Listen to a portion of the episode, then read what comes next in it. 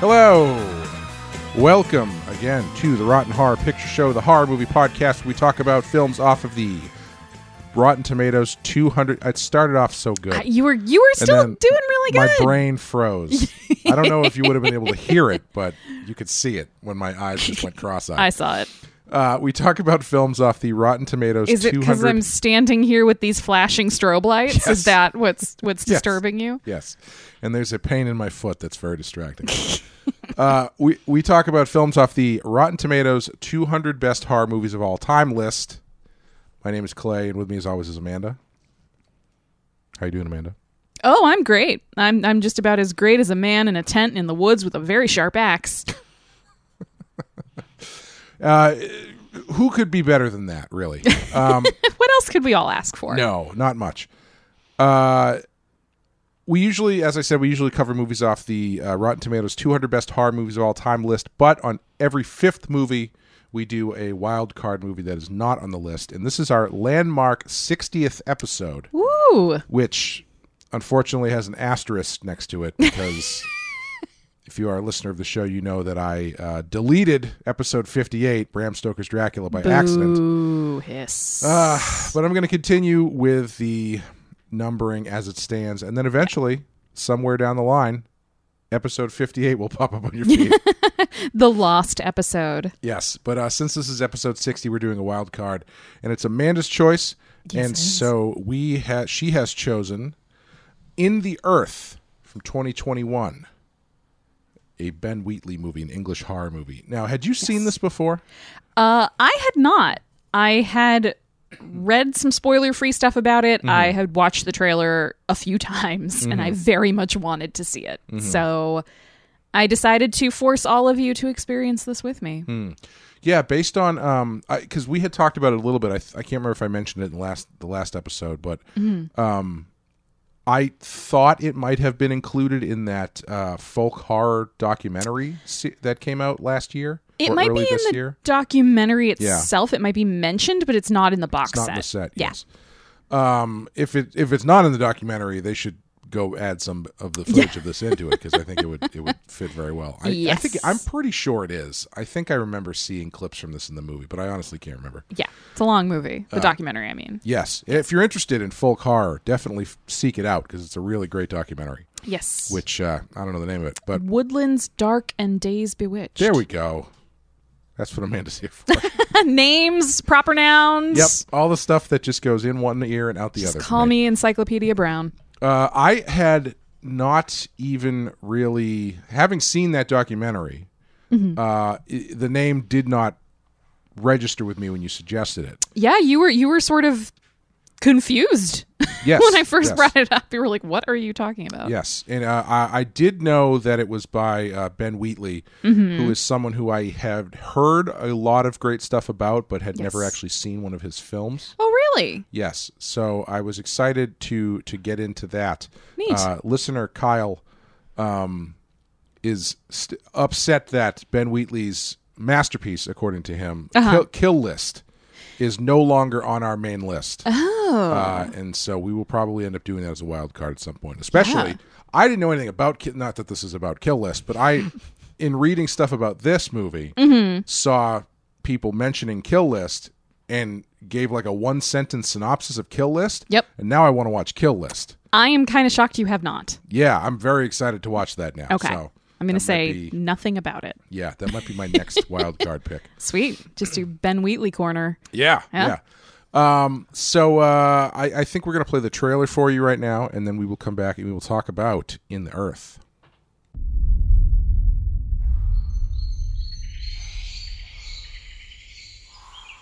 He told me his story. These are his memories. Can you feel him now? In the earth. No, I don't know what you mean. I think you do.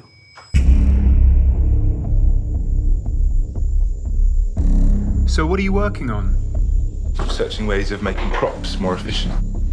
Funny place to study crops in a forest.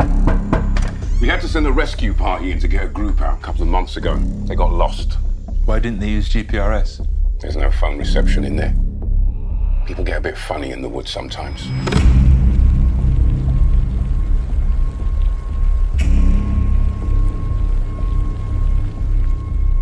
worried she's going to get you. Yeah, who is it? It's a local folktale. She's the spirit of the woods.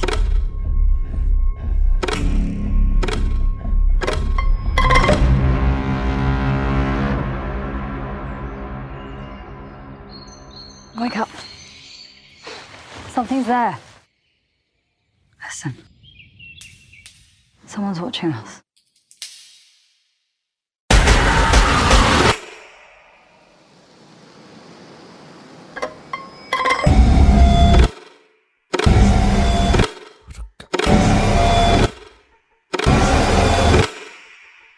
I saw something in the woods. It wants to talk.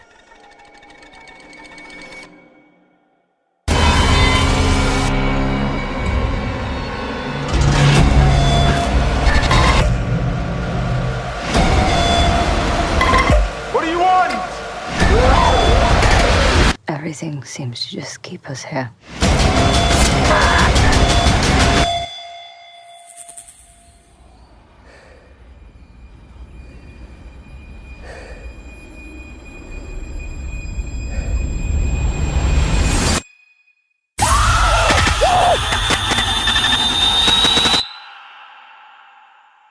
Okay, In the Earth from 2021. This has a uh, it's not on our list as I said, but it has a 79% Rotten Tomatoes score and has a Mm-hmm. 24% audience score. now, that is something that's eh, I would like to talk about because I also Yes. when I pulled this up on IMDb, it has like a 5.2 IMDb rating. People people fucking hate this movie. Yeah, and most of the reviews were like waste of time. Yeah. one star. Wish I had those uh, two hours back. And I was like, I don't know what they were expecting. Yeah. or what movie they watched. but I don't know if they were expecting sort of 28 days later, but in the woods or something. know. But uh, that's not what this is. I mean, to be fair, it's called In the Earth. They don't even go into the Earth once in this movie. So Everybody thought it was um Journey to the Center of the Earth yeah. remake. So false advertising, as far as I'm concerned. Uh, it is directed by Ben Wheatley, written by Ben Wheatley, starring Joel Fry, Reese Shearsmith, Haley Squires, Elora Torchia, John Hollingworth, Mark Monero, and that's it. There's nobody else in this movie. Yeah, that's the whole cast. Uh, Amanda, what happens in in the Earth? What happens in in the Earth? As the world The film, searches. in the Earth. what happens in in the All right. Earth? Yes, we we understand. Are you done? yes. Okay. As the A movie. no, I'm just kidding. look, you made the dog mad. Mm-hmm. Um, as the world searches for a cure to a devastating virus, a scientist and a park scout venture deep into the woods. As night falls, their journey becomes a terrifying voyage through the heart of darkness as the forest comes to life around them. Slightly Hmm. Yeah, misleading. Uh, yeah. I mean, last last phrase there. that kind of. slightly I misleading. think you read that synopsis and you're like, oh, like Evil Dead, but it's not like that. right, or the plants are evil or Right. something. You think you're going to watch Annihilation all over again? To be fair, there is more. This this probably cl- skews closer to M Night Shyamalan's The Happening, but Uh. more happens in this than in The Happening, which Yeah. is still one of the more Yeah. baffling movies I've a ever bad seen. movie. Yeah. Uh, well, Clay, some things you'll find in in the earth include Mm-hmm. that one guy from your college dorm with an acoustic guitar. Yep. Who, uh, ju- you know, I never had one of those. Okay, technically that's not true. There was Were you that guy? no, I wasn't. Okay, good. There was a, a guy who went to my school who was I don't know what his major was. I went to art school. I don't know what his major was. I never saw him in a class. The only place I ever saw him was in like the quad area outside and he was this little skinny short Asian man with big sideburns who constantly wore cowboy boots Oh, and carried like a single rose with him oh my God. and I always saw him with a guitar. he sounds like he's straight out of a David Lynch movie. Yes. That's amazing. Basically, yes. I would not be able to. I would be like, all right, fine. Tell me what it is. Yeah. What's going on? I was prepared to just assume that he didn't actually exist. you were Like hallucinating. after him? I left, I was like, "Well, that guy, that Yeah. guy probably was not like a he was just a, a, a like a tulpa or something but uh no a friend of mine still knows him Mm-hmm. and is kind of tangentially in touch i don't know if he still has the guitar and the rose though perfect perfect perfect man perfect story um you'll also find animal question mark guts used as surgical thread yeah that's a fun late movie reveal because when Yeah. they when they pull it out at the beginning it, i thought it was like twine yeah you you were like real bad idea to use your like tactical paracord as yes sutures yes yeah uh but yes it seems to be some sort of uh gut yeah i'm guessing it was people probably people gut especially based Since he on that corpse that he his finds with hand in a the stomach cut open person's gut. later but yeah Yeah. you'll al- also find fashionable tarp couture outfits He did a lot with what he had. yeah i mean very creative Yeah, he made like based on those pictures, those look like period accurate costumes they were wearing. Yeah. But they seem to just be tarps that he painted white and then wrapped around people with a Look, he had a really successful booth at the flea market before the apocalypse happened. he could have made it with all those like head things, dresses he made for those Oh, yeah. pictures, he could have cleaned up in the parking lot behind Showcase Cinemas in Revere. Perfect. Um, you'll also find Martin's quote special flesh. I missed that line, but that's a yes, that's an interesting Olivia tells him that he has quite special flesh. Mm-hmm, And uh, of course, quote, a lot of information to keep track of, end quote. Yes. Um, weirdly about this movie. Yes. Um, and I, I don't know if that's that's probably too deep to into the the swing of things to start off with, but um, just generally, Yeah. I really liked this movie. Mm-hmm.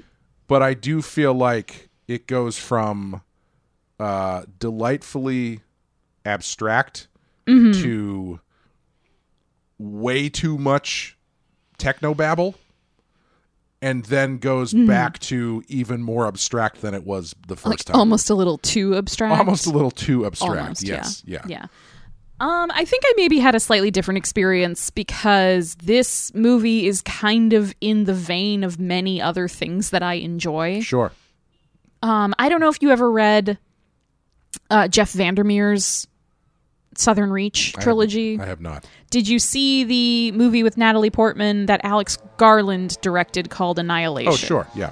It, that was based off of that book. Gotcha. That's very much in this vein. Yeah, I w- actually when it started, I thought Yeah. it was very similar to Annihilation, even down to isn't um isn't Natalie Portman's character somehow romantically connected to Oscar Isaac in that, or like it's the Yes. same idea where it's like s- Yeah. he's someone from her life that she's trying to find, and the Yeah, the goop. it's so the the, ba- the basic premise. We'll start with the, basic premise of annihilation is that there is an area that the government knows about that there are some bizarre phenomena happening, Mm-hmm. and they keep sending in essentially. Sometimes they've tried military scouting teams. They've gotten to the point now where they're sending in scientists. sure Natalie Portman's husband, Oscar Isaac, is one of in the one of the military teams. She goes later to figure out what the hell happened to him in there right in one of the scientific teams. So it's a little more structured. It's a little more like you've got like uh, institutional backing and like structures around things. This movie's plot is there's a global pandemic happening. And during this pandemic, this scientist, Martin, has come to, he, he, has, he has been corresponding with another scientist. He has come to assist her in her field research. right It's much more contained, it's much smaller right just like a couple people who want to dig around in the dirt. but uh, but we we find out later that he did have a relationship with her though right Yes, because he didn't know about her, her ex husband and stuff right. It's he- it, it, it's it's he doesn't outrightly say it, but Alma says stuff and he doesn't correct her. That Right. when they used to work together, they were in some kind of relationship. right right Yes. Uh, but yeah, you mentioned the global pandemic. This is Yeah. this was made in uh, uh, Ben Wheatley wrote it very early on in the first COVID lockdown, mm-hmm. and then they shot it uh, very quickly. I think last year, so I think they shot it in 20, 2021 even, or maybe I, I'm not sure when that piece of trivia I was reading was. So let's say it was shot somewhere in 2020, early 2021. Yeah. And this is our I, this, I believe this is the first COVID movie we've watched. I think so, and I, I will.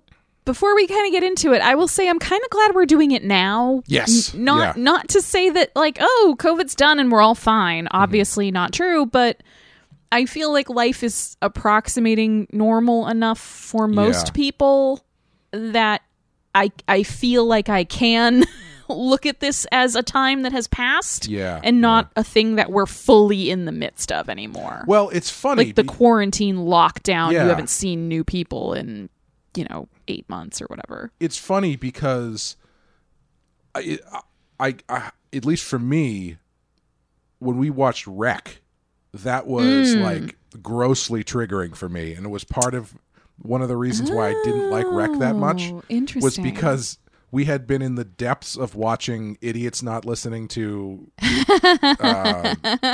like scientific yeah, and experts people and, continuing to get sick and this thing Yes. spreading and stuff, and it was just very frustrating to watch.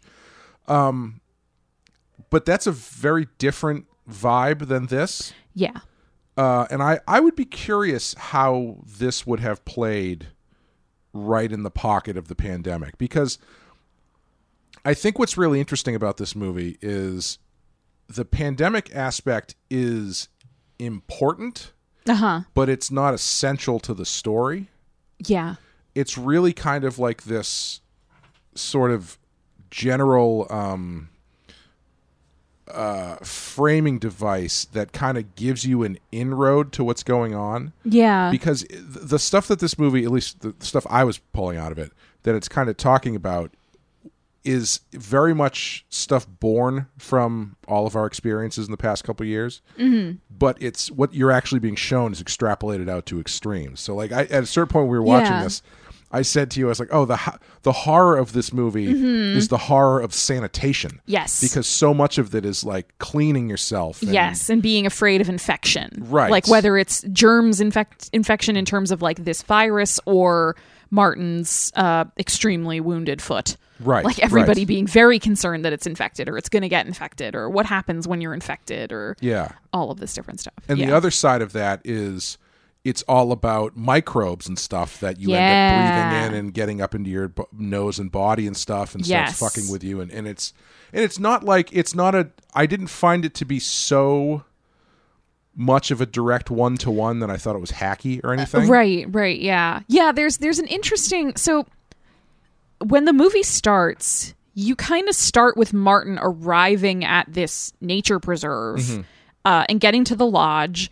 And there's sort of almost this like pandemic theater that happens in front of you. Right. Where there's like a gate, even though there's no one around, there's like a gate he has to stop at, and they come out in like full one guy comes out in like a full hazmat thing and they literally just spray him down with disinfectant. They take a blood sample to make sure he's not sick. They they have to do all of these steps to make sure that he's not infected with something and bringing a disease into their little community. Right. And then we we kind of meet like the, the characters at the lodge and then we meet Alma and then they go out into the woods and there's this sequence when they're first out in the woods together where he is really struggling. Like he's very out of shape.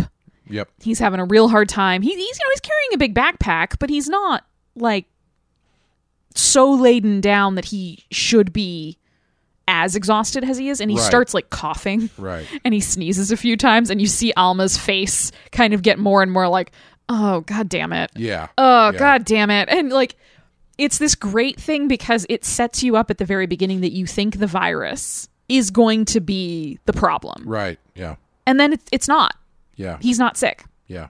he just he he had been ice in isolation for four months and he hadn't exercised and he was just really out of shape Right. Right. that was it so i kind of loved that like i loved Yeah. that it it sort of registered the virus and the pandemic not only just as like a plot device to create the setting it also does kind of trickle into the story as like a potential threat but then it's really like you're saying it's it's it's not really the point like Right. the the the virus that they're talking about going through cities and and they talk about how people in the village have died and and all of this that ends up not being what they have to grapple with and they seem like they're prepared to grapple with that and like nothing else Yeah, and I I actually was a little bit confused at a certain point because I think I so uh, the nature of this movie and and the nature of my current state of my hearing abilities, Mm. uh, added on to um, the accents that people it, like. Yeah. It, it wasn't it incomprehensible or anything, but like they No. they talk kind of low and, and and quiet and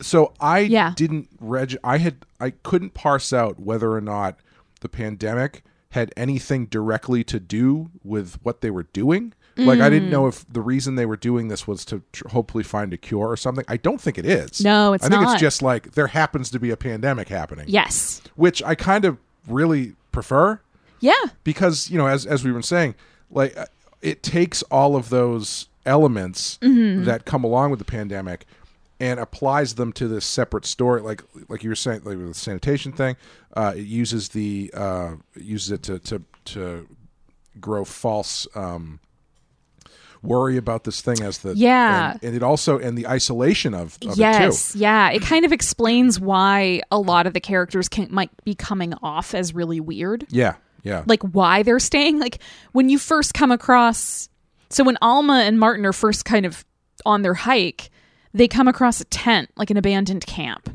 and Alma's not surprised. She's sad. She's kind of upset by it, and but she tells Martin, "I've seen this before. People come out of the towns and the cities. They come out here to escape." The virus, they get sick anyway and they don't make it right and then you meet pretty soon after that like they get attacked in the night the first night sleeping out in the woods tent thieves tent thieves come steal their shoes uh, martin injures his foot the next morning and they meet zach and it does kind of like in any other movie the minute they met zach you'd be like oh shit creepy crazy woodland hobo guys what are you doing run away right right and in this movie, instead, you're like, okay, we know there's this pandemic happening in the wider world. So, yeah, it kind of makes sense that somebody might say, fuck it. I have enough skills and enough equipment. I, I'm just going to go live in the woods. I, I, I don't want to risk dying. I'm going to wait for this to blow over. I mean, Right. it's an extreme example of like how how many people do you know and like my husband and I were guilty of this too of thinking like well fuck I got to move out of the city oh yeah sure like gotta buy gotta buy some land in Maine somewhere and get the hell out of here. Mm-hmm. that's And- why everything is so fucking expensive now Ex- Exactly, but like e- e- people really did do that. Like that was Oh, sure, yeah. that was a an, a legitimate response to the threat of illness, and so it it means that Zach right away is like disheveled and kind of creepy, Mm-hmm. but it leaves you with that little bit of doubt of whether or not he's actually crazy, right at least at first. Yeah. Um, the other thing that I thought was was pretty clever. It, you know, it's interesting because I I found this ultimately clever when I thought about it after the fact. but as it was happening, I found it a little bit jarring. Um, uh, w- which was the structure is fairly clever, c- going off of what you're saying about Zach and, and not immediately thinking he's a threat Yeah, they set this up as their they're kind of on almost like an apocalypse now type mission where they're searching for this w- one doctor who no one has heard from in a long time yep, and so like that's the thing they're kind of going towards mm-hmm. and until zach turns on them you don't even really know what this movie is about or Yeah. like what the danger of this movie is yeah. there's uh there's some talk of the uh, woodland spirit called Parnag Feg. there we go. Uh, which so you're like, okay, some sort of either it's going to be about crazy people or they're actually going to show you a wood demon. But Right, right. There's either supernatural evil or maybe a crazy cult. right, Yeah. um, and so you're kind of going into the woods with these two with a couple things that are going at going at the same time. Whereas Right. is it going to be the pandemic thing? Right. Is it going to be this monster? Is it going to be this scientist they're going to find and ends up being a weird tweaker or whatever? and then you end up running into Zach, who, like, yeah, on, in any other movie, you're immediately like, that guy is clearly bad Yeah. but it doesn't play that way immediately but then eventually it does Right. Um, yeah. but then it's it, the thing that was kind of jarring to me is that after the whole sequence with zach uh-huh um then you get to the sequence with what the hell's the scientist's name Olivia Wendell. Olivia Wendell Wendell with with, uh, with Olivia Wendell, and then it kind of turns into a different movie. f- Yeah. for a bit. Yeah. and I found it really jarring because it um I just wasn't expecting that kind of turn and it made it feel like they kind of ran out of story and so they Hmm. constructed this other half. But I think they Interesting. I think they ended up blending it together pretty well. Yeah. I I so I think it's almost giving you a chance to see two sides of the same coin. Sure. Yeah. because when they're with Zach, it's sort of like the whole time they're with him. I don't know, and and you you're not supposed to. I don't think know how long they're actually held captive by Zach. Right. Could be could be a while. Right, right. It could be days. It could be however long. He Hmm. took a lot of pictures that he developed by himself. So Yes, and he had to dress them and undress them in their tarp couture. Right. So lugging bodies around. That's sounds exhausting. That I I was thinking that actually. I was like, Jesus, the amount of time it would take Yeah. for him to do this. yeah, like Alma's a pretty petite woman, but like Martin's a tall guy. Yeah, he's he's a big skinny, dude. but he's tall. Yeah. Um, and Zach's alone and he's been living in the woods. I can't imagine that his diet has been super great, that Yeah, he's good in like point. Mm-hmm. the best shape of his life. But maybe he is. Maybe Parnag Feg provides. Um but the whole time they're with Zach, it's sort of like so he he's drugging them to keep them mostly or if not completely unconscious so he can stage them Mm-hmm. in the ways he wants and he's sewing he's cutting into Martin and sewing runes into his skin Right. using the questionable animal gut string um and the whole but the whole time we see them we don't often actually see them there's a couple like there's a little like montage where we see them in the tarp outfits like Hmm. outside but other than that it's like a very claustrophobic sequence Oh, like yeah. they're Yeah. inside the the the shelter structure which is just like tents made out of tarps essentially like it's it's very like they're never fully out in the open they're always tied up they're covered in like just covered in tarps themselves Hmm. like pinned to the ground pretty Mm-hmm. much um and it's always like rainy and kind of gray and dreary Yeah, that uh, that alone made me think everything in this movie is going to get infected because it was it's a very wet yes period of fetid year. Yeah, and then when they're with olivia it's very different her her camp is set up in a big clearing Yeah. um it's multiple kind tents spread out. exactly very open it's it's brighter so like a lot brighter we see them just sort of like wandering outside a lot more Mm-hmm.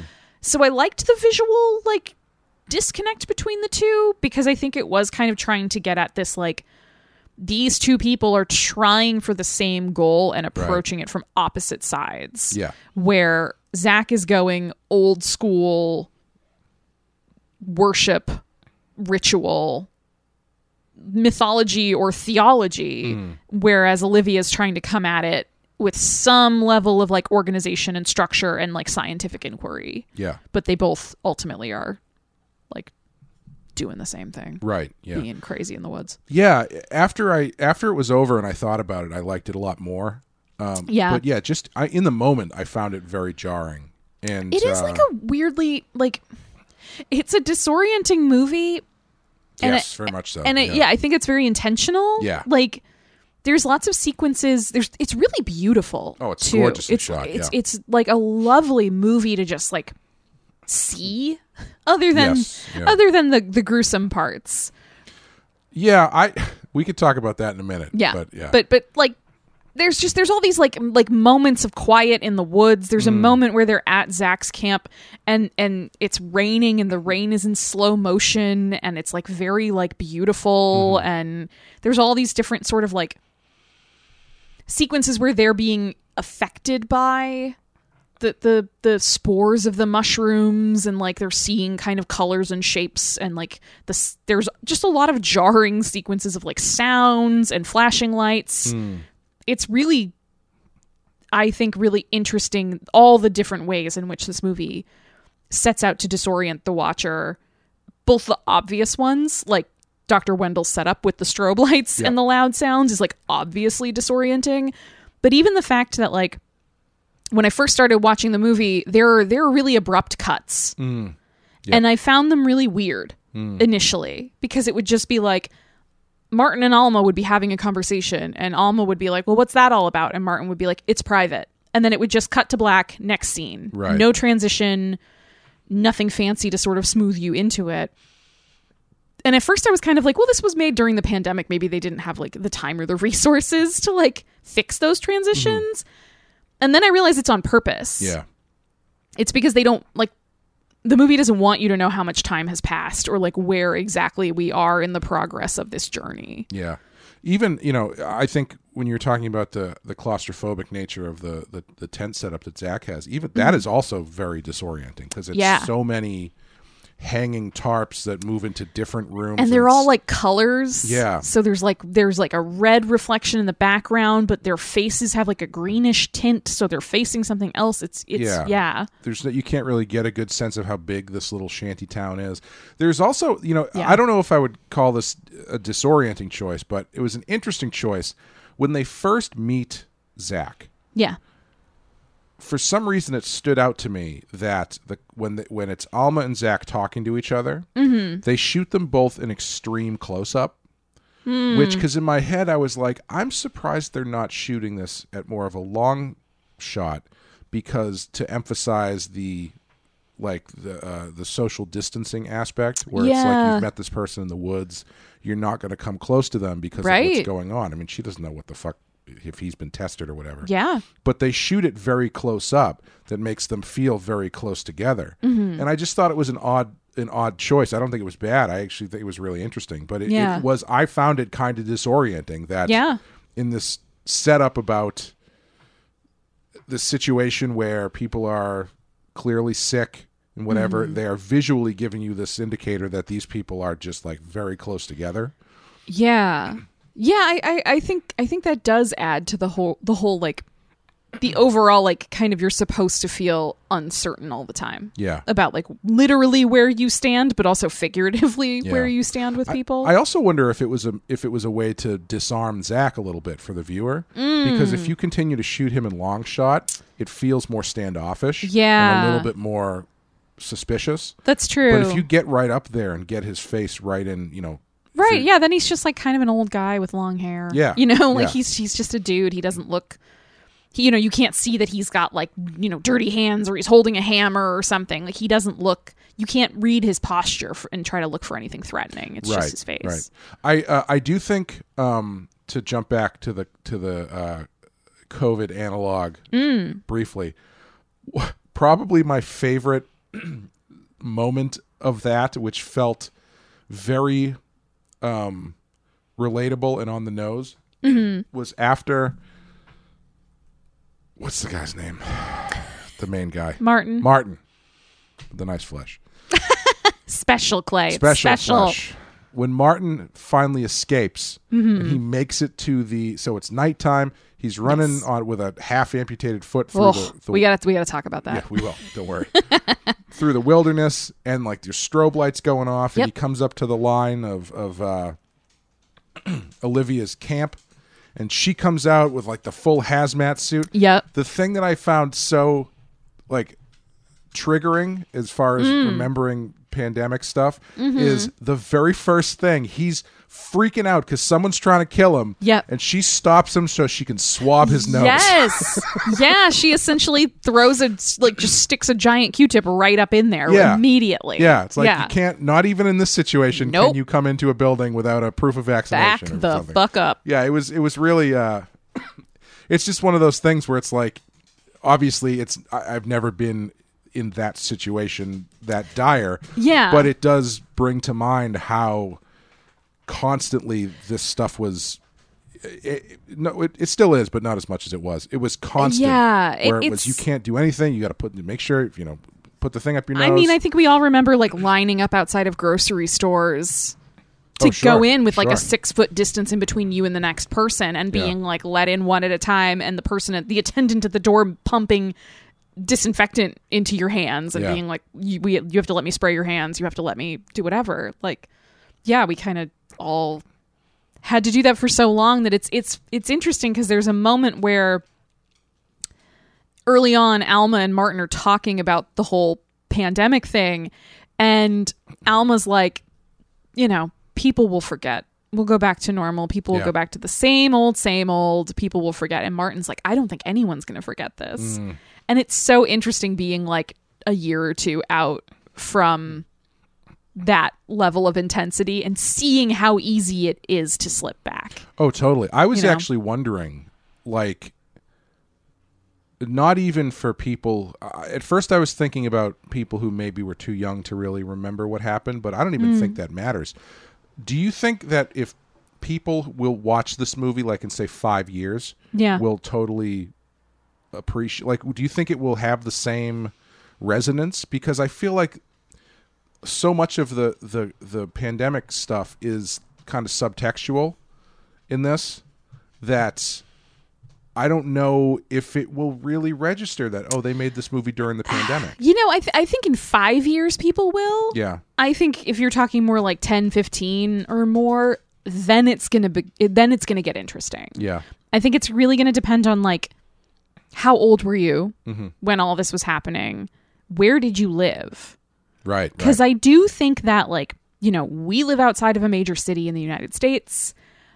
I- I- Knowing other people who lived in or around major cities in the US, we had COVID protocols and lockdowns that were much more strenuous and, and rigorous than people I know who lived in like the suburbs or more rur- rural areas where there just wasn't a need. Like you're not dealing with the same density, you weren't dealing with the big outbreaks.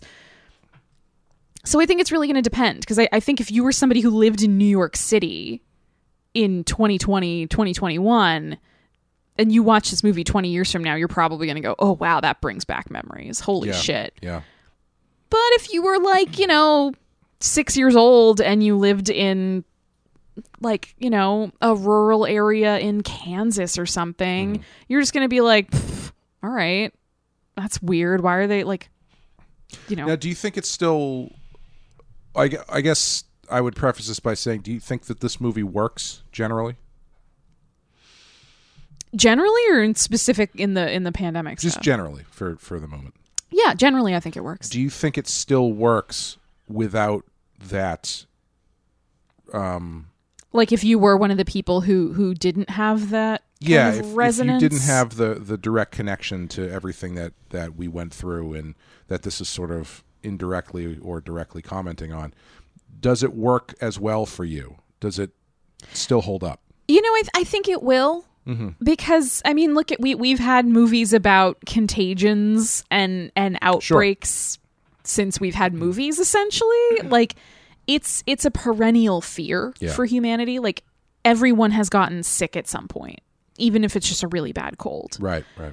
and the fear of getting sick with something worse it, it re it reemerges every now and again we learn about the bubonic plague in school we hear about ebola outbreaks in africa Mm-hmm. we get told about bird flu or you know zika like these things are Monkeypox. monkeypox That like one sounds fun.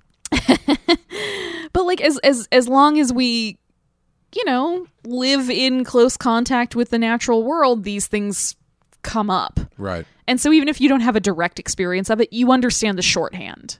Like we've seen enough zombie movies. We've seen 28 days later where they talk about the infected and the you know the quar- you know that we're cut off, we're quarantined, blah blah blah. Um I think it might erase some of the more subtle concerns around the very concept of what does it mean to be infected with something. Sure. Um but I still think the movie would work. Yeah. Um, man, I had a follow up for that. Now it's gone. Sorry. No, it's okay. I went too long. I could talk about this movie all day. Um, yeah, damn it. Um, it's I know it's going to come back to me in the middle of another thought. Yeah, we'll get just to move on. Um, but yeah, this is. Uh, I think this is a very stressful movie. Yes. Uh, it is expertly stressful. Which is strange for a movie that has some sequences that are just so beautiful that I would Yeah. put on on YouTube on a loop in Yeah. the background while I worked. Some pretty good screensaver stuff. in this Yeah, towards the end. seriously, but it is so anxiety inducing. Yes. Yeah. And it's uh, Ben Wheatley knows that he's got you in Yeah. these different scenes. Yeah. Um, and it's it has such a interesting and great use of gore. I think, Yeah. Uh, and it it, it was really kind of unexpected to me. And what what's so great about it is it rides that the the the the sweet spot for me in these movies of depending on your state of mind at the time, which may actually change through the course of watching the movie, it can swing from really funny Yes. to really horrific Yes. because there's like some shit in this where, uh, for instance, when he cuts his foot, when you Yeah. finally see that cut on his foot, right? Oh, and It it's is- it's a big gash It's a huge cut on He the bottom reacts- of his foot, and his skin is like hanging off of his He foot. reacts in the moment when he cuts himself as Yeah. though he just like stepped on a hard rock. yeah. Like it doesn't look like he someone sliced his foot open. Right. He doesn't fall down screaming. Right. Yeah. But when you finally see it, it's this disgusting gash it's real with gross. flappy skin. Ugh. And then Zach starts sewing it up with Yeah. this. He's like, "Oh, don't worry, I've done this before." And starts On myself. yeah, starts sewing it up with at what at the time it looked like it was just like camping twine Yep. or something, and it's a horrible, horrible job. Yeah. But eh, like in the moment, you're just going like, "Oh my god!" But at the s- And there's a couple of moments where Martin, like when he when the, the camera first shows his foot, he's like, "How is it? Tell me how it is. What Right. what i- is it okay?" And and Alma's like, "It's fine. It's I mean, it's not that bad." Yeah, and like there's this there's another kind of side to that which is deeply darkly funny, Yeah. and I think that one that side comes out more at the end when Zach gets killed Oh my God. Yes. when he gets the thing in the eye. and then Yes. he Yeah. holds up the mirror. Alma uses a, a tent a tent stake. I'm pretty sure. Mm-hmm. Yeah. She rips out of the ground, and when he's attacking her, and stabs him right in the eye. Yeah, and it's a funny callback to when he has Alma and Martin hostage, and he has sewn up Martin's foot, but also been drugging them and taking ritualistic pictures of them in their tarp couture. Um, he looks at the foot at, at Martin's foot and says, "Oh, this is infected." Um, you know, you've got two choices. I can either take you to a hospital uh, but I think that'll take too long, so I'm gonna have to amputate. And he's like, and then there's this whole, oh my god, there's this whole back and forth where Martin's like, no, no, it's fine, thank you, thank you very much. I really, you know, I like it the way it is. It's good the way it is. It hurts, but I'm fine. It's good. And like the whole axe swinging yep. thing. Mm-hmm. But then when when when Zach gets stabbed in the eye, he looks in the mirror and the first thing he says is, "You have to take me to a hospital." Yeah, well, and it's he says it in such like a, a dryly comic way where he's Yes. freaking out, and then he looks at the mirror and he goes, "Well, that isn't going to do. You need to take me to the hospital." And then she, you know, pushes it through the back of his head. But, but like, So good. There's there's so much of it that reads both ways. Like the, the- you mentioned the the the amputation scene, yeah, which is so it's like textbook tension and stress building. Yes. It actually it does something really great that I don't think movies do enough. That uh, uh, I'm, uh, Tom Savini talked about, where he thinks of um, prosthetic special effects kind of like magic tricks to a certain point. And so he was talking about one of the things you have to do if you have a character who's got a uh, a bladed weapon who's going to cut someone's arm off or something. Yeah. you need to show how actually devastating that thing is. So Yeah. the trick is he swings it the first time and he misses, but the thing goes into a tree, and you see how deep it sticks into the tree. So now you know, oh, that's a real thing. Yeah. So then when he hits him, even though it's a fake effect, you already have that in your mind that that's a real weapon. Right, it's like primed you for that moment. Yeah, and so they do that in this where he keeps swinging the axe and hitting the stump. Practice swings. Yeah, like just inches from the foot. So you're Yeah. seeing the thing just go deep into the stump. Yeah. and then he finally he finally gets the he he hits the toes and it's it's it's just uh, that stuff do, it was the first time i've seen a scene like that where i it legitimately worked on me Yeah. like i feel like they took the time to make that gore gag Yes. work Yes. where i feel like a regular most other movies would just lean on the fact that oh he's getting his toes cut off and Right. isn't that gross Right. Isn't that yeah. intense, you it would know? be more about the sort of screaming aftermath Yeah. than the lead up in Yeah. a weird way. And and I think the fact that the movie, d- you know, despite Martin having sliced his foot open before then, the movie up until that point, and you're probably about half, almost halfway through the movie at that point. Mm-hmm.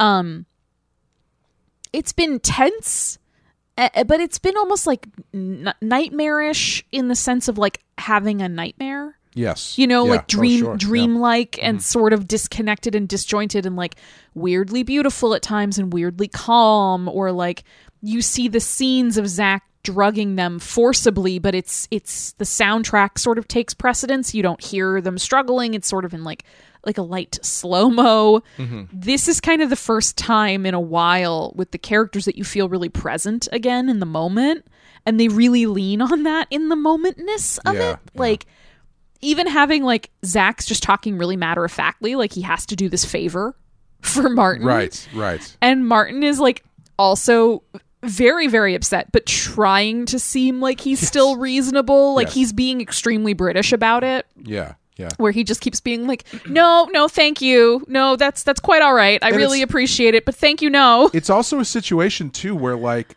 you if, if you are that person who has no medical training, if you are Martin who has no medical training, Yeah.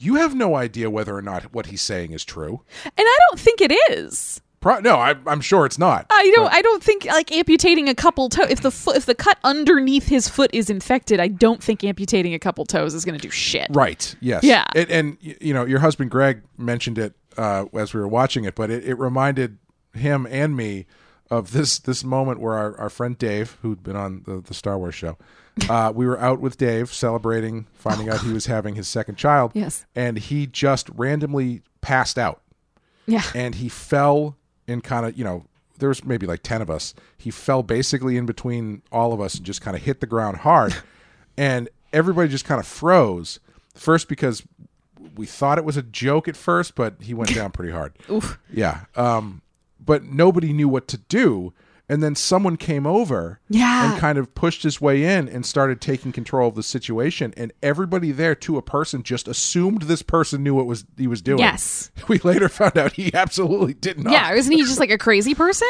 uh, Yeah, we, we- Yeah. We, ended up talking to Dave Did later. you like slip him a business card or some shit? yeah, we were like, man, w- so was that guy like a, an off-duty EMT or something? And Dave was just like, no, that guy was so weird. He was he sold cell phones Oh and he put his card into my pocket while I was lying on the ground having hit my head after I Oh fell. And we were just like, "Oh, wow!" Like we just Yeah. assu- like because so when you, when you're in that situation, as long as someone takes a step forward and starts like talking assertively, Right. you don't know if they're whether or not what they're saying is true or Right. ac- scientifically accurate. Yeah. Oh God. He- Um, Look, it could have been so much worse. He could have cut a bunch of Dave's toes off. That's true. Yeah. yeah. you all would have let him. I guess he needs Clearly. it. We would have sharpened the knife for him. but I, there there is something that keeps happening like so so obviously both martin and alma go through a lot physically in this movie martin especially in terms of he he gets his foot injured he gets a bunch of his toes cut off um he then has to when when they finally get to dr wendell's camp she is like let me take a look at your foot well we're gonna have to cauterize that but the whole time like all of this stuff is happening like when when martin first gets his foot sewn up by zach when he gets it cauterized later by dr wendell people keep making alma like an accessory to torturing Right. martin Right. which i do think plays into this whole scenario in an interesting way the more i think about it because she's sent with him to guide him. She's sent with him to bring him safely to the camp because people get lost in this woods all the time. So her job, she's a she's a park ranger and her job, her assignment is to take care of him kind of. And early on when he's like really struggling and seems like he may even be sick, she's kind of like leery of him if not even a little annoyed. Yes. Yeah. And then later on, like she's the one who gets them out of Zach's clutches. Right. Like it, it, it is a team effort. He notices Martin notices the blade that's fallen off of one of the tables. He tells Alma about it, and she's then able to get to it. Um, but then like she she when she when they do escape from Zach, Zach starts chasing after her, Right. and Martin kind of just like lets it happen for a while, Mm-hmm. and then finally kind of yells, "Hey, over here!" and like tries to tries to draw him away. But it does. I I do think that like throughout this movie, it was surprising to me initially that Alma was so loyal to Yeah, Martin, yeah. a man she did not know, who kind of was the whole reason she was in this predicament in the first place. Sure. Yeah. And I realized later on that part of it might be that A, she feels a, prof- a sense of professional responsibility, but also B, like she has witnessed him suffer so much and she has kind of aided and abetted some of that suffering. Hmm. And I wonder if there isn't like a little bit of like something in all of this about like actually having to take care of one another in in times of distress Mm-hmm. because is the only way they make it out of any Right, of well- the problems they're in. Well, it's it's it's interesting too with that in mind to to talk about what happens at the very end because uh, I my understanding and I, I would like to back up a bit um, but I think this is this makes sense to what we're talking about currently yeah. um, is that she becomes the avatar for the tree spirits or whatever Parnag Feg. You mean? yes I'm gonna keep saying it until you get it right. um, yeah, I don't know. I don't. I don't know if we're supposed to know. Yeah.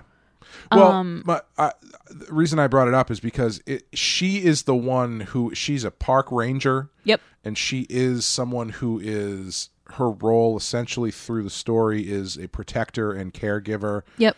And it is she is the one who actually cares about the people and the earth essentially. Yeah. And so like her being the one who ends up Chosen. chosen uh to to to be the to lead them out of the for, the wilderness literally Yeah.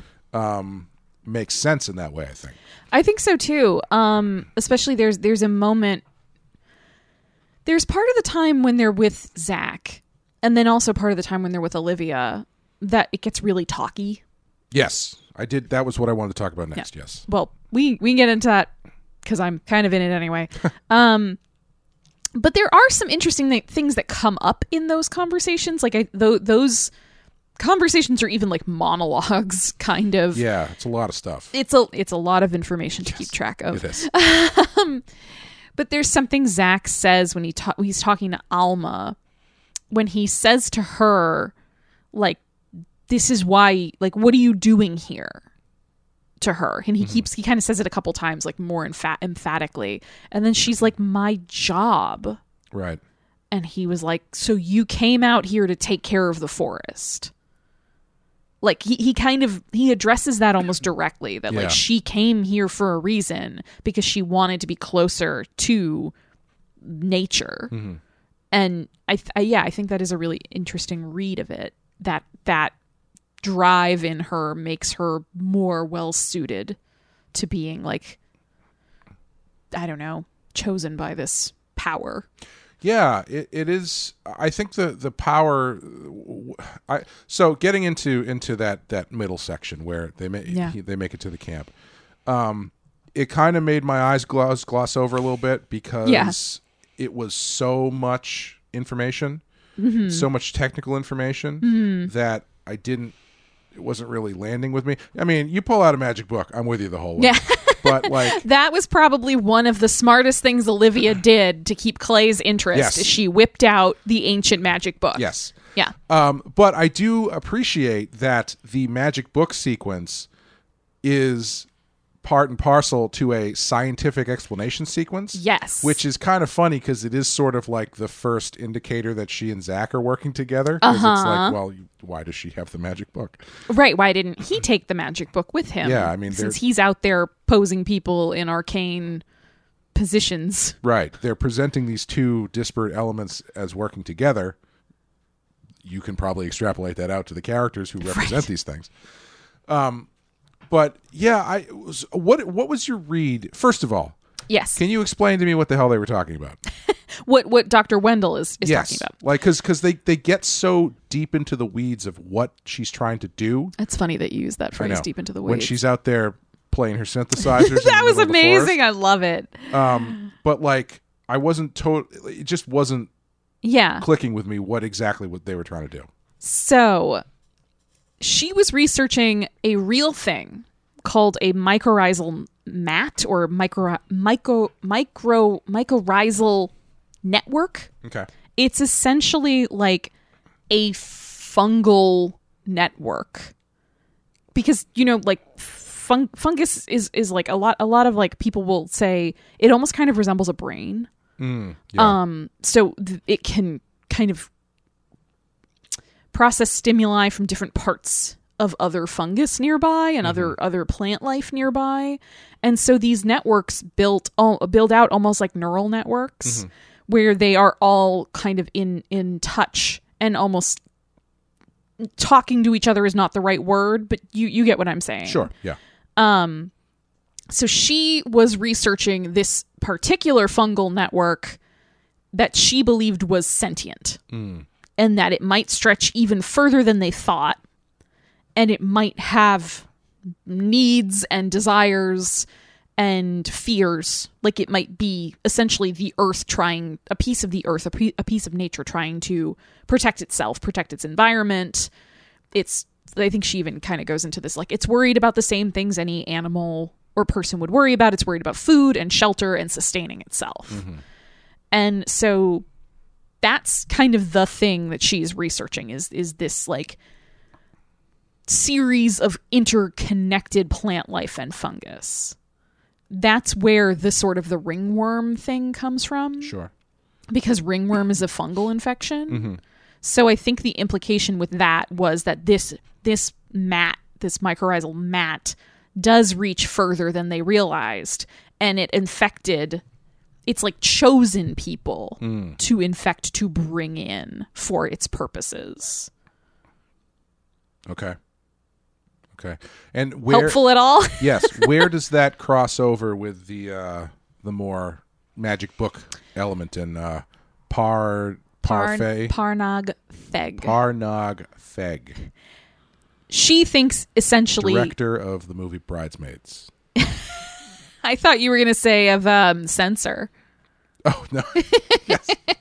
That was Prano Bailey Bond. Yes. Yeah. That's ver- yeah. It's a pretty right good come one, yeah. on um so i i think she is saying that this mycorrhizal network is what zach calls parnagfeg Gotcha. Okay. that's where the legend has come from these these visions people have been given have been given by the spore clouds that are being generated up from it that this thing is essentially its own creature with its own intent and that's where the legends and, and the sort of like folklore and like pseudo religious texts have all come up from a pre-scientific attempt to understand this scientific phenomenon Yes. Yeah, and what I really liked about that stuff is that I feel like when you do these kinds of th- things in a modern setting, Mm-hmm. there's always this um tendency or de- or or desire to discount one of the options as being wrong. yeah So it's like Which one either- was it really? Right. It's Yeah. either like you you get into things and it's like, wait a minute, science, science doesn't apply to this at all. It's all magic, or the other way where it's like that the magic book has been fake the whole time. It's actually a- Right. a, scientific phenomenon. Very rarely, I feel, do they find a way to blend the two together in a way that is satisfying. Yeah. And I think this movie does a really good job of that. I do too cuz it, it it's the thing about W- Wendell's research is based on a real thing. Like the, these networks really exist. Like scientists really study them. They really have been proven like you know this fungus can kind of sense what's going on over here with these other plants and when these plants have been damaged and like what to do, like how to compensate for different things in the environment like that's all real. So it's really Tell interesting each other when there's a cop speed trap set up. Yeah, exactly. It's essentially like fungus, the fungus Waze. version of ways. Yeah. Yeah. um, but so I think it's really interesting to take that real and fascinating and kind of still vaguely mysterious phenomenon. Like, like that's a that's a real thing, and then sort of s- kind of extrapolate back like what would people have thought about this if they had discovered some sort of evidence of it but it was like i don't know the year 500 Right. Yeah. like, how would people back then have processed this? It absolutely would have been folklore and spirits Yep. and and turned into this legend. Well, they dropped that line. I think It was an Arthur C. Clarke line. They Hmm. paraphrase it. I don't know if it's Clarke. It's one of those guys where they say, uh, "For an undeveloped culture, any advanced technology is indistinguishable from magic." Yeah. You know, so Yeah. Um Um, Yeah, the roadside picnic, if you will. but yeah, w- what I what I really like about it is that it is um while what she's doing is uh, okay, so basically I love I'm I'm a huge fan of science. Good, good, Let me great, just great, put great. that out there. Big And fan. so you don't believe in Oh, name it. Uh, vaccines, uh, the the round of earth. the round of earth. The round you know. I'm not going to use scientific terms, Amanda, because I don't believe in those. Got things. it, got it, got it. Okay. Um Clay's new podcast, The Round of Earth. It's a f- it's a flat circle. It's not a globe. It's just it's, It's like still round. Um, time. but no, I but one of the things that always bums me out Hmm. is when and I, I feel like there's two kinds of people. Um there's people who are bummed out by this and there are people who really like this. And Hmm. and it's when you f- find out scientific explanations for things that are more supernatural. Or Got it. So for instance like uh I will admit this one's pretty cool, but it still bummed me out a little bit. Um, I was watching a show about like haunted houses or something, and they were Mm-hmm. they were talking about how this one specific it's an old house, one specific place in this building. Every time you walk through there, you get this really overcome with this feeling of dread, and people are like, "Oh, it's clearly ghosts." they actually did a study i don't know what that consisted of and realized it was actually a broken air conditioning system because the broken air conditioner was transmitting sound at a frequency that was the same frequency as the roar of a lion I was gonna ask if it was a sound thing. yes which is a sound that apparently is like instinctually fills you with the, with dread and fear Sure. Yeah. and and it's like that on the one hand is super cool. Yeah. But on the other hand, eh, I mean, Like- I would have preferred a ghost Right. personally. Or like uh, you know they, they they I've heard them people talk about um, a lot of ghost sightings and uh, ghost stories became popular in the 1800s around the time where they started putting natural gas into these houses for lamps and stuff. And so there was a theory that a lot of spectral sightings was due to leaky gas pipes. Yeah. Uh, maybe people were breathing in a little bit too much natural gas in Sure. their old creaky Victorian mansions. So you know, it's like which is which is kind of cool, but at the same time, it's like would I prefer to know that to not know if Bigfoot is out there, uh-huh. than to know that Bigfoot is something that is kind of less cool.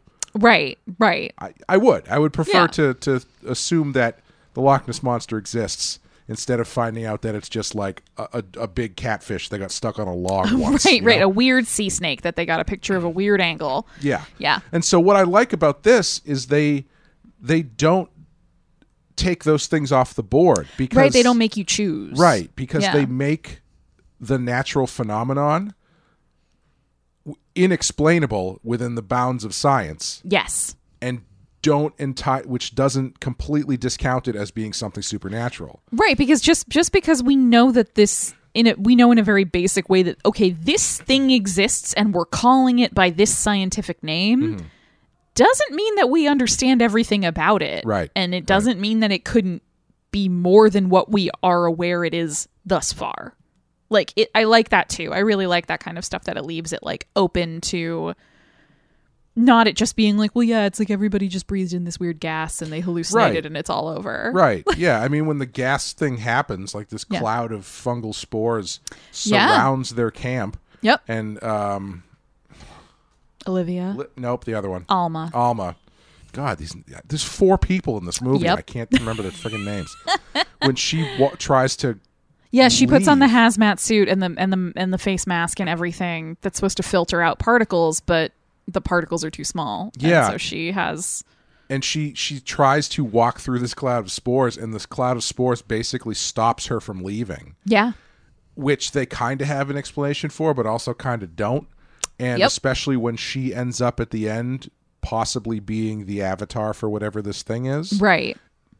now it seems like it was something that w- was it just hyper potent spores or Right. was it something that was actually keeping her there because it had a plan for her Right. So at the very end, you're sort of left with the question of has something infected Alma?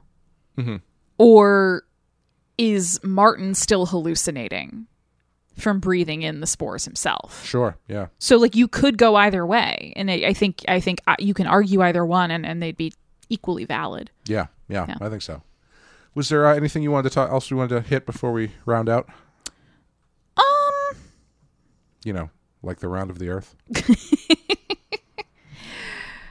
Uh, not. I mean, I I honestly I could talk about this forever. Mm-hmm. I could talk about like other like f- fiction and and novels and podcasts and what have you that sort of vaguely touch on on this. I don't know if you ever listened to Tanis. i did Yeah, there's a lot of overlap. did i like that i don't remember if i like that I liked it a lot when I listened to it, but I I- li- I listened to it legitimately like six years ago. yeah i So- think i listened to that one that's kind of like a limetown type show right Yes. I think I listened to that around the same time as Limetown, and I think I Yeah. like Tanis more than Limetown. Yeah. Because Ta Tanis was interesting in that it brought in a bunch of sort of like, um, like online conspiracy theories and like like internet internet fascinations. It brought in a lot of that stuff with a lot of like other sort of like m- uh, modern urban legends and folklore, and sort of built up around this like area in the Pacific Northwest in the woods that very much resembles this woods in this movie. And so it's like, yeah, if you liked this movie, I'd say, you know, go listen to Tanis. You might enjoy that. But like I, I'm I'm a big fan of this kind of subgenre of like folk horror. Yeah, oh, Where it's I, like- yeah, I love this stuff. Creepy nature shit and could be science, but probably not. Yeah, and I and I think this is one of the more successful modern takes on folk horror that I've seen Yeah. because usually I feel like they end up falling back into well, it's you know, it's a monster. Right. Or it's a cult Yeah. and they're crazy and they're just doing crazy cult stuff. Yeah, is it a monster or is it just the cult? It's like well, it's, those Right. are your options. That's kind of the same thing. Yeah. And, Whereas and this is gives you a little bit more ambiguity, a, little- a much broader spectrum of things that could be going on. Right, and it does draw on actual like folklore and Yeah. folk religions from the area that it's shot in. Like runes and standing stones are all real things you will find all over the UK and parts of Europe. Like, so it's interesting watching these two things that exist in our real world the scientific research and and the kind of ancient religious rites kind of woven together into this. I really liked it. Yeah, and uh, one of the uh, pieces of trivia that I found on IMDb, so I'm going Hmm. to assume this is real. It says uh, the research station is called ATU 327A. This is derived from the Arne Thompson Uther Index, the ATU Index, a catalog of folktale types used in folklore. Yeah. Index number ATU 327A is called, quote, The Children and the Witch, which is the story of Hansel and Gretel, which is which what is what the story of Hansel and Gretel is classified as. The ATU listing reads, The parents abandon their children in the wood, the gingerbread house, the boy fattened, the witch thrown into the oven, the children acquire her treasure. Yep. Which is uh, more or less the same kind of story as this. Yeah. Yeah, that's actually really true. They Cool. don't mention feet chopping though. Which, man, I you know, it's so difficult to get that tone right, and like this was that foot chopping scene Yes. could have been a scene from Peacemaker. Yeah, I think Like- I, I jokingly referred to it as like uh, a Flight of the Concords meets Saw. Yeah, there's like there actually there is a scene if I remember correctly, there is a scene very similar to that in Peacemaker. Oh yeah, With, doesn't the uh, g- g- um, A- A- A- Yeah, he keeps Adrian getting shot in the foot or something. vigilante gets his toes cut off Yes. when the alien? Yeah, yeah, Yeah, they're it's in the like- they're in the cave in the basement. Yeah. It's a very similar vibe. Yes. Or very it's a similar little less jokey. Like it, I think it's Yeah. it's played in in in um in the Earth. It's a little less for laughs. It's a little more tense Hmm. because none of these people are like superhuman Right. like they're right, all just yeah. people. But yeah, But the line is so thin. Yes, Like you yes. can go and he just walks right down the middle of it where Yep. one day you watch that scene, you think it's horrifying, another day you think it's the funniest thing you've ever seen. yes, Would you recommend this to people? I would. I, I think if you like sort of any of the stuff we've been talking about, Mm-hmm. like if you like folk horror stuff, if you like that sort of line between like eh, the, the sort of hallucinatory moments, um, if you watched like Mandy or Color Out of Space Mm-hmm. or or Annihilation and you liked any of those, you will like this a lot. Um, I think it's a movie you have to go into ready to like kind of let it meander and play Yeah, out. I think if definitely. you're looking for something really plot driven and really like you know, it, it sets down the the stakes and it sets down the rules and it just stays on those rails the whole time and it- and it plows through, then this is not the movie for you. No, definitely not. If No. you appreciate the atmosphere of stuff, this is Yeah. a good one. Yeah, I think the other thing that's interesting about this too is I've seen a few.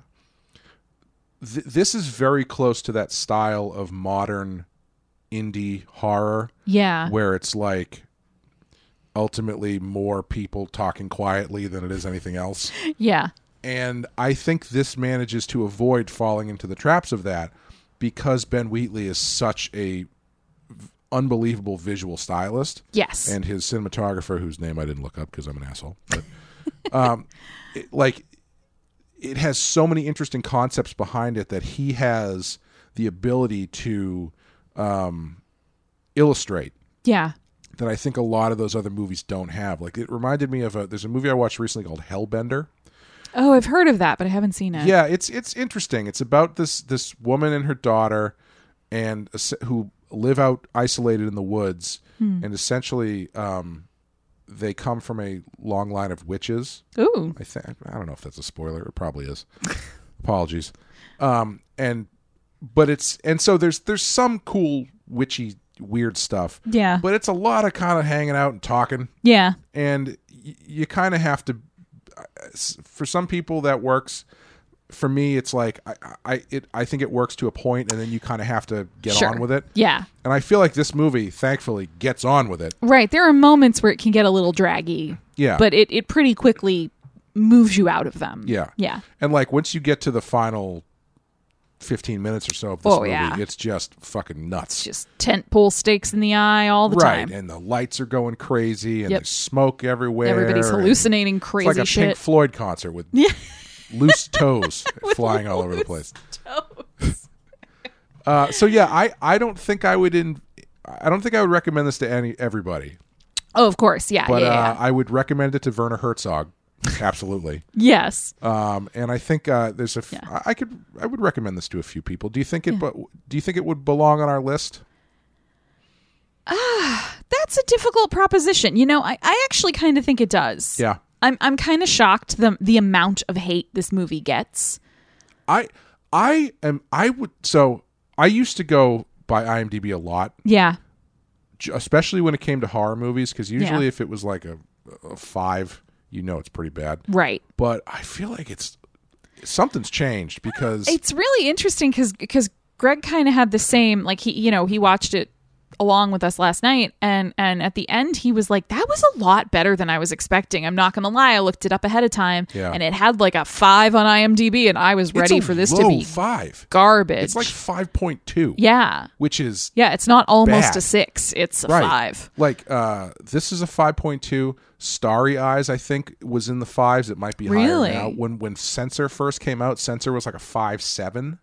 It's Censor's at even six now. Censor's another one I would kind of say if you liked Censor, you might like this. I would say so. Yeah. you know Yeah. just like in terms of pacing and and and diff- very different topic but similar similar tone in a lot of ways and Yeah. and different visual style but a strong visual Yes. style in Yes. the way that like censor has its own way that it looks this one does too It's funny. I Oh. was actually thinking about Censor as we were watching this specifically because you can feel that this is shot on video. And yeah in Censor, you can really feel it's shot on film. yeah Um, not that one of them looks better or worse than the other, but it's it's interesting how those things do stand out even still. yeah But yeah, like there's a lot of these movies that that are newer movies that I th- I have thought are, have been really pretty solid yeah are just have really low grades, and I don't know what what the deal is. I don't know what people are looking for. I guess yeah that's that's kind of my thing like if you wanted a quiet place part two this ain't it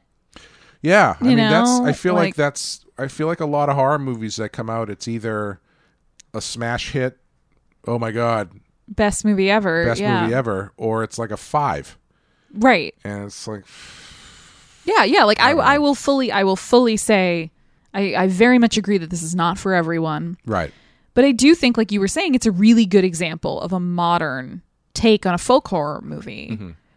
And I, I think it deals with enough interesting stuff from an interesting time to make this kind of movie that it's worth, you know, I think it's worth putting on the list. But yeah. I would say